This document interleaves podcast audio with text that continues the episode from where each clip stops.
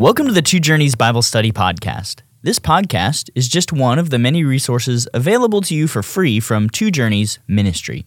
If you're interested in learning more, just head over to twojourneys.org. Now, on to today's episode. This is episode one in our Daniel Bible Study podcast. This episode is entitled Daniel's Resolution for Holiness, where we'll discuss Daniel chapter 1, verses 1 through 21. I'm Wes Treadway, and I'm here with Pastor Andy Davis. Andy, what are we going to see in these verses that we're looking at today? Wes, this is an exciting journey that we're about to embark on. The book of Daniel, and it starts with a thrilling chapter, very dramatic. Uh, we look at the resolution of Daniel and his three friends to not defile themselves in the court of the Babylonians. And Daniel's personal holiness, his resolution to be loyal to the God of Abraham, Isaac, and Jacob, is going to be vital to his role in the subsequent chapters. And it's also a vital lesson for us today. So I'm excited to walk through it with you. Well, let me go ahead and read Daniel chapter 1, verses 1 through 21. In the third year of the reign of Jehoiakim, king of Judah, Nebuchadnezzar, king of Babylon, came to Jerusalem and besieged it. And the Lord gave Jehoiakim, king of Judah, into his hand, with some of the vessels of the house of God. And he brought them to the land of Shinar, to the house of his God, and placed the vessels in the treasury of his God. Then the king commanded Ashpenaz, his chief eunuch, to bring some of the people of Israel, both of the royal family and of the nobility youths without blemish, of good appearance, and skillful in all wisdom, endowed with knowledge, understanding learning, and competent to stand in the king's palace, and to teach them the literature and language of the Chaldeans. The king assigned them a daily portion of food that the king ate, and of the wine that he drank. They were to be educated for three years, and at the end of that time they were to stand before the king. Among these were Daniel, Hananiah, Mishael, and Azariah of the tribe of Judah. And the chief of the eunuchs gave them names. Daniel he called Belteshazzar, Hananiah he called Shadrach, Mishael he called Meshach, and Azariah he called Abednego. But Daniel resolved that he would not defile himself with the king's food or with the wine that he drank. Therefore he asked the chief of the eunuchs to allow him not to defile himself. And God gave Daniel favor and compassion in the sight of the chief of the eunuchs. And the chief of the eunuchs said to Daniel, I fear my lord the king, who assigned your food and your drink. For why should he see that you are in worse condition than the youths who are of your own age? So you would endanger my head with the king. Then Daniel said to the steward, whom the chief of the eunuchs had assigned over Daniel, Hananiah, Mishael, and Azariah, Test your servants for ten days. Let us be given vegetables to eat and water to drink then let our appearance and the appearance of the youths who eat the king's food be observed by you, and deal with your servants according to what you see. So he listened to them in this matter, and tested them for ten days. At the end of ten days, it was seen that they were better in appearance and fatter in flesh than all the youths who ate the king's food. So the steward took away their food and the wine they were to drink and gave them vegetables. As for these four youths, God gave them learning and skill in all literature and wisdom, and Daniel had understanding in all visions and dreams. At the end of the time, when the king had commanded that they should be brought in, the chief of the eunuchs brought them in before Nebuchadnezzar. And the king spoke with them. And among all of them, none was found like Daniel, Hananiah, Mishael, and Azariah. Therefore they stood before the king. And in every matter of wisdom and understanding about which the king inquired of them, he found them ten times better than all the magicians and enchanters that were in all his kingdom. And Daniel was there until the first year of King Cyrus. Andy, who was Jehoiakim, and how does his reign relate to what we will study in Daniel? Jehoiakim was the last of the Davidic line to rule in Jerusalem. Uh, he was an, an, evil king, a bad man, and uh, was therefore the focus of God's judgment. It's not an accident that the southern tribe of Judah, the southern kingdom of Judah, fell to the Babylonians. It was a judgment of God. And I think the focal point of this judgment was on the wicked kings that came in the Davidic line, one after the other. So Jehoiakim was the last of these, uh, the kings in the, uh, the line of David that actively ruled over the city of Jerusalem. What does verse 2 teach us about the sovereignty of God, and why did Daniel specifically mention the articles from God's temple? Right. It says the Lord delivered Judah into uh, the hand of uh, of Nebuchadnezzar. And so we, we need to understand God is omnipotent. If God doesn't will that uh, Nebuchadnezzar defeat Jerusalem, it would never have happened. And so it's very clear in the book of Ezekiel, especially, that God's glory had left from the te- left the temple. God had given the Jewish people over to their punishment. It is a punishment that was predicted in the Song of Moses in the book of Deuteronomy before they even entered the promised land. That if they did not keep the words of this law, God would use Gentile people to punish them and drive them out of the land. And now he's fulfilling his promise. So it was the Lord that delivered Jehoiakim um, into the hand of Nebuchadnezzar. And it says also, along with some of the articles from the temple. What does King Nebuchadnezzar order Ashpenaz to do? And what do we learn about Nebuchadnezzar from this policy in verses 3 through 5? Okay, so the king ordered Ashpenaz, chief of his court officials, to choose some of the Israelites that were of the noble line. Uh, so these are some of the highest quality individuals among the exiles from Judah. And these were specifically young men uh, who were physically healthy. They had no physical defect. They were uh, good looking um, and they showed aptitude for learning. They were intelligent. And what he wanted to do was take them, not just them, but people from other conquered nations, and they had their own culture and their own language, but he would make them Babylonians, fundamentally Babylonian. And they would be loyal to him and loyal to the Babylonian Empire, and he could use uh, their knowledge to gain and maintain control over their native peoples. And so that was the idea. It's a thing that no one did better than the Romans uh, eventually, centuries later, where you would incorporate the best of the conquered peoples and give them a, a measure of autonomy in their own land and let them practice their own religion, but you ruled over all of them. And so Nebuchadnezzar was really uh, very intelligent in doing this. So he He's seeking to uh, to employ the language and the culture of these young people in the service of his own uh, his own empire. So that's what he's doing. He's taking these young men that are special, they're skilled, talented, physically strong, good looking, and he's going to make them Babylonian counselors. What was Nebuchadnezzar's purpose in giving food from his own table to those who were gathered into his kingdom? Well, there's a couple of purposes. One is just simply um, kindness and hospitality. He's trying to win them over. They, he wants them to be loyal to him. He wants them to like him and like his his uh, purposes and his and his uh, kingly reign. Uh, obviously, in chapter two, he also wants them to fear him. He was a, a terrible tyrant. But by giving food directly from the king's table, this is a tremendous privilege. And so it softens resistance. It makes you loyal. Uh, it makes you, uh, you know, yielded to the king. Uh, but also, uh, the food has a spiritual significance. The food was offered in sacrifice to pagan deities. And so this whole meat sacrifice to idols theme that we saw in the podcast in First Corinthians is going to come to bear here. So there's a spiritual dimension to the food. Mm. To hmm. eat that food was to be effectively participating in worship to false gods and goddesses. Now, the food wasn't the only spiritual aspect of what was going on in their training or their re education, if you will.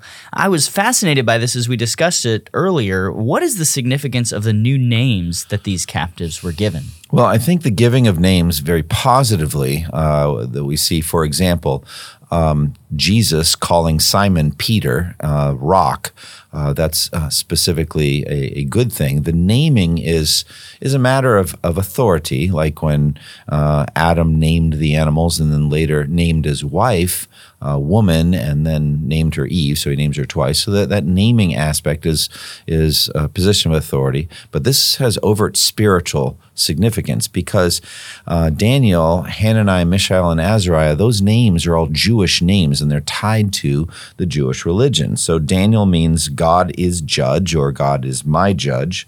Hananiah means Jehovah is gracious. Mishael means who is what God is.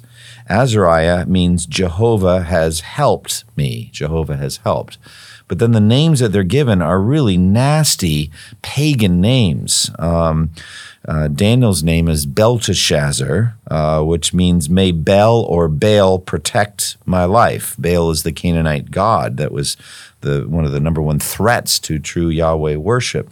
Um, and so uh, Shadrach means under the command of Aku. So Aku is the moon god of the Babylonians. He's under direct orders from Aku.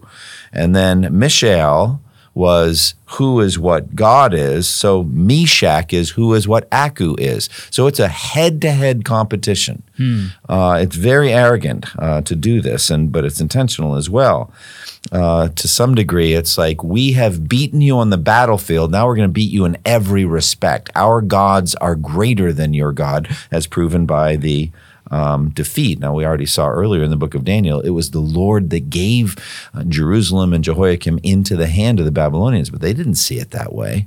And so uh, this name is, is just head to head. And then Abednego means servant of Nebo. And Nebo in the Babylonian religion was the son of the Babylonian god Baal. So these names are all pagan names. I do find it interesting, interesting in evangelicalism we speak of Daniel as Daniel. We don't call him Belteshazzar. But we know these other three as Shadrach, Meshach, and Abednego. We just hardly ever remember their Jewish names. I don't know why that mm. is. Verse 8 tells us that Daniel resolved that he would not defile himself with the king's food. What do we learn from Daniel's resolution to abstain from the royal food? And why is prior resolution to holiness essential to standing firm in temptation. Yeah, the mind leads everything else as we think that's how we will live. So, whenever you do something wrong, whenever you sin, you always should trace it back to faulty thinking. We are transformed in how we live by the renewing of our minds. And so, you have to make a determination ahead of time to be holy, especially with the, I perceive, whitewater pull that Daniel, uh, Hananiah, Mishael, and Azariah were under here to become Babylonians. They're being pulled on to be immersed in the Babylonian court culture in the Babylonian Empire and just become overtly Babylonian people. And so Daniel is going to fight that. He's going to swim against the tide. He's going to resist the pull. And it starts with the food issue. So he's he makes a determination that he will not defile himself. Uh, the food, the meat offered uh, in sacrifice to these pagan deities would have defiled him, and probably it was uh, the food itself was on the forbidden list. It was not uh, among the foods that were permissible for Jewish people to eat. In the Old Covenant, there were clean and unclean foods, and so these foods would have been unclean, and Daniel would have been defiled by them. So it starts with Daniel. He is the leader of this group, and he begins by saying, No, I'm not going to do that. I'm going to stand firm and be loyal to Yahweh. I'm going to be loyal to the to the laws of God. I will not defile myself. And so the lesson for us is if you want to fight sin in your life, you have to make a resolution or determination to do so. You have to be vehement about it, even violent. There's a certain fighting the good fight of faith uh, that we have to be warriors uh, against sin. And so Daniel takes a stand. Again, it's the language of, of Ephesians 6 that we should stand our ground. And after we've done everything to stand, there's this resolution to fight and to stand. And so that's what we see in Daniel here a resolution for personal holiness. What does it show us that Daniel asked permission from the chief official in order not to be defiled by the food? If Daniel believed he would be disobeying God by eating, why ask permission? One of the remarkable themes of the book of Daniel is the character of Daniel. And one of the remarkable aspects of his character is how winsome he was personally. Daniel was a, such a, a, character that people liked him. Um, he became friends, it seems, with Ashpenaz, with the chief official here, and was able um, in chapter two, when uh, Nebuchadnezzar has resolved to kill all of the wise men in Babylon. Um, because they could not tell him what his dream was. And Daniel, being a kind of a second level counselor, was not in on the inner circle, didn't know what was going on. And when Arioch uh, went and, and was going to kill them all, Daniel spoke to Arioch with wisdom and tact, it says, you know, and, and why did the king issue such a harsh decree? And Arioch explained it to him. So clearly there was a connection, a friendship between them, as there was in chapter one with Ashpenaz. And then we're going to see in chapter four when when a terrible decree comes against Nebuchadnezzar that he's going to be turned in, into an, an, animal, a mind of an animal, before it ever happens, he's warned. Uh, Daniel uh, became very distressed and said, "O king, may this happen to your enemies and not to you." It's pretty clear. And then again, we see it in chapter six, where Darius is very distressed about Daniel's outcome. He did not want to throw Daniel in the lion's den. He had been trapped by his own foolishness and his blindness. He did not want to kill Daniel. So all of that speaks toward a holiness that's not obnoxious, a determination for righteousness and holiness, while at the same time being winsome to his enemies and to the pagans that were watching. So it's a lesson to all of us. Uh, he asks permission here if he might not defile himself. Now, I don't sense that if he hadn't gotten permission, he would have gone ahead and defiled himself, but he's working within the system as best he can. And verse 9 really underscores both the sovereignty of God in that, that he was given favor in the eyes of those who were over him.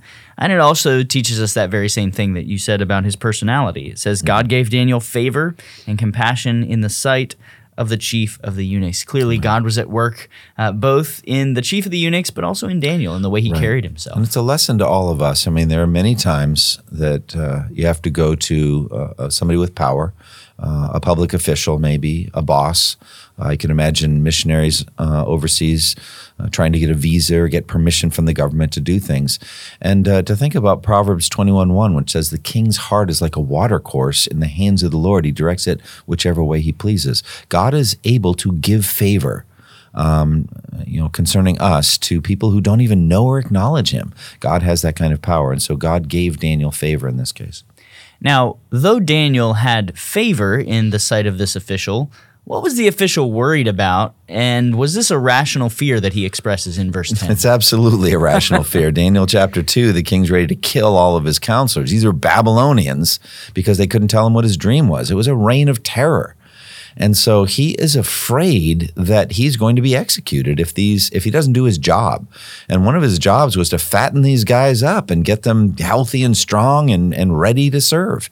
And if they're looking, you know, kind of worn down and haggard and ugly, he's going to get punished. It might be his head. Mm. And so he's deeply concerned. He says, I'm afraid of my Lord the King. I'm afraid of what's going to happen. He assigned your specifically your food and drink. And if I didn't if I don't give to you the food he gave me, me from his table, he'll be after me. So uh, he was concerned about that. Now, what solution then does Daniel propose, and why is it necessary to have very strong convictions and be winsome toward outsiders? Well, he proposes a test, um, and this is a remarkable thing. It's it's basically, uh, you know, let's see if God will do a miracle here. Um, the test is give your servants, and, and by this time, Hananiah, Mishael, and Azariah were included in it. Um, you know, uh, they were drawn in by Daniel's leadership. I believe Daniel clearly a leader, but they're on board with it, and they're not going to eat this uh, this um, unclean food uh, that's not on the kosher list on the on the list of clean foods that Jewish people could eat and had been offered to pagan deities. They're not in, in on it. They're not going to do this. So they're together in this, but they said you know, Daniel leading the way proposed a test. Test your servants for 10 days. Just give us vegetables and water. Uh, and we're not going to eat any of these delicacies. We're not going to eat any of these foods. And see if we don't li- look better at the end of the 10 days. Now, this is a, not an overt dramatic miracle, but it's uh, the, the clear outward appearance being superior. Hmm. There's no guarantee of that.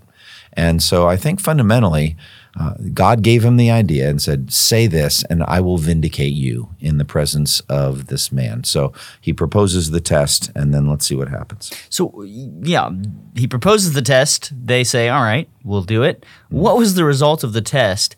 And perhaps a question some might have is Was this a diet that Daniel would maintain for the rest of his life, living in this foreign land?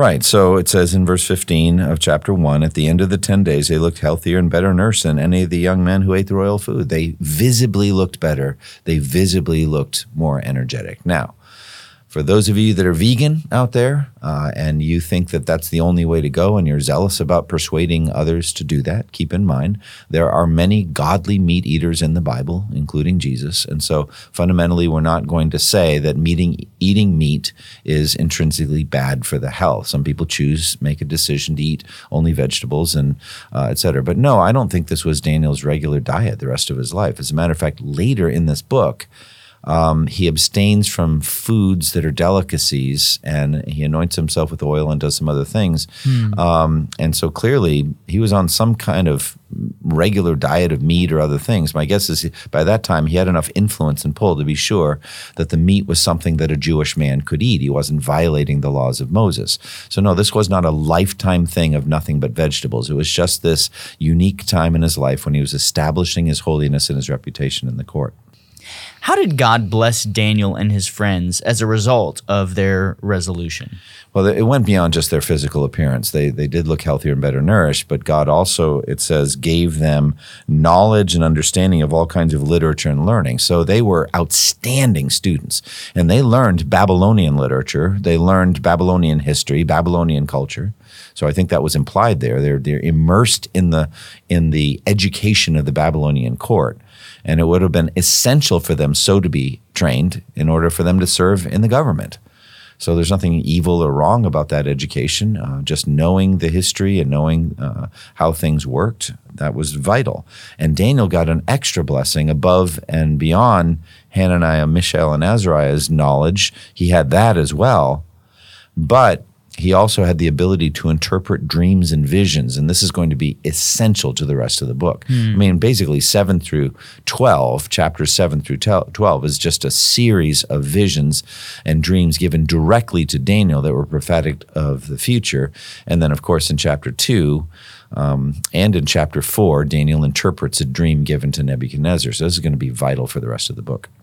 Seems along with this learning and skill in literature and wisdom, as well as uh, what you just mentioned, Daniel's ability to understand visions and dreams, they also were seen to be uh, superior to their peers. And it even says at the end of verse 19, they stood before the king, which gives this sense of uh, elevation, really, God elevating them uh, as a result of their resolution in the face of these temptations. Yeah, it's amazing. I mean, they they were just better than all of them. They were they went right to the head of the class, and Daniel to the head of the three of them. So he was, they were positioned, and, and we're going to see this again and again, uh, especially in in chapter six uh, in the Medo-Persian Empire. Daniel uh, is basically third highest ruler in the entire empire. Um, so he has that level of influence, and mm. and the reason is he was not negligent, uh, and he was extremely skillful in what he did. He's a hard worker, and remarkably skillful. So that's the end of his life. Um, but it's just uh, amazing how they were positioned and, and gifted by God, uh, and positioned in the in the Babylonian court to do what they would later do. Andy, is there anything we can take away from these verses as it relates to academic or professional success?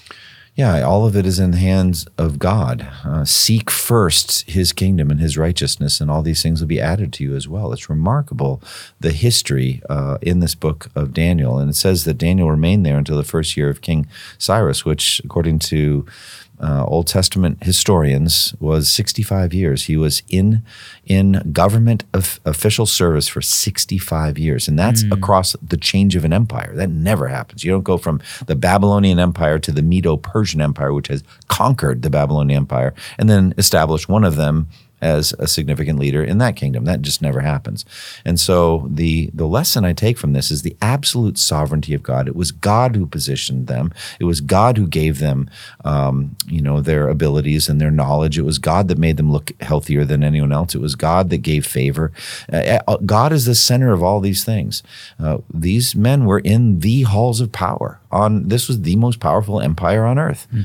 and it's like you can think of what it is that people want and what people want is they want pleasure, they want you know, power, uh, they want honors and preferments and all that. Well, the first and foremost thing that Daniel 1 teaches me is seek God above all all these things. Don't don't seek those things. Um, seek to be holy. Don't let your God be your stomach. Um, you know, show discipline in eating. Show discipline in pleasures, and then let God position you as He sees fit for His glory. Well, this has been episode one in our Daniel Bible Study podcast. We want to invite you to join us next time for episode two, entitled Nebuchadnezzar's Dream, where we'll discuss Daniel chapter 2, verses 1 through 23. Thank you for listening to the Two Journeys podcast, and may the grace of our Lord Jesus Christ be with you all. Thank you for listening to this resource from twojourneys.org. Feel free to use and share this content to spread the knowledge of God and build His kingdom. Only we ask that you do so for non commercial purposes and in accordance with the copyright policy found at twojourneys.org. Two Journeys exists to help Christians make progress in the two journeys of the Christian life the internal journey of sanctification and the external journey of gospel advancement. We do this by exporting biblical teaching for the good of Christ's church and for the glory of God.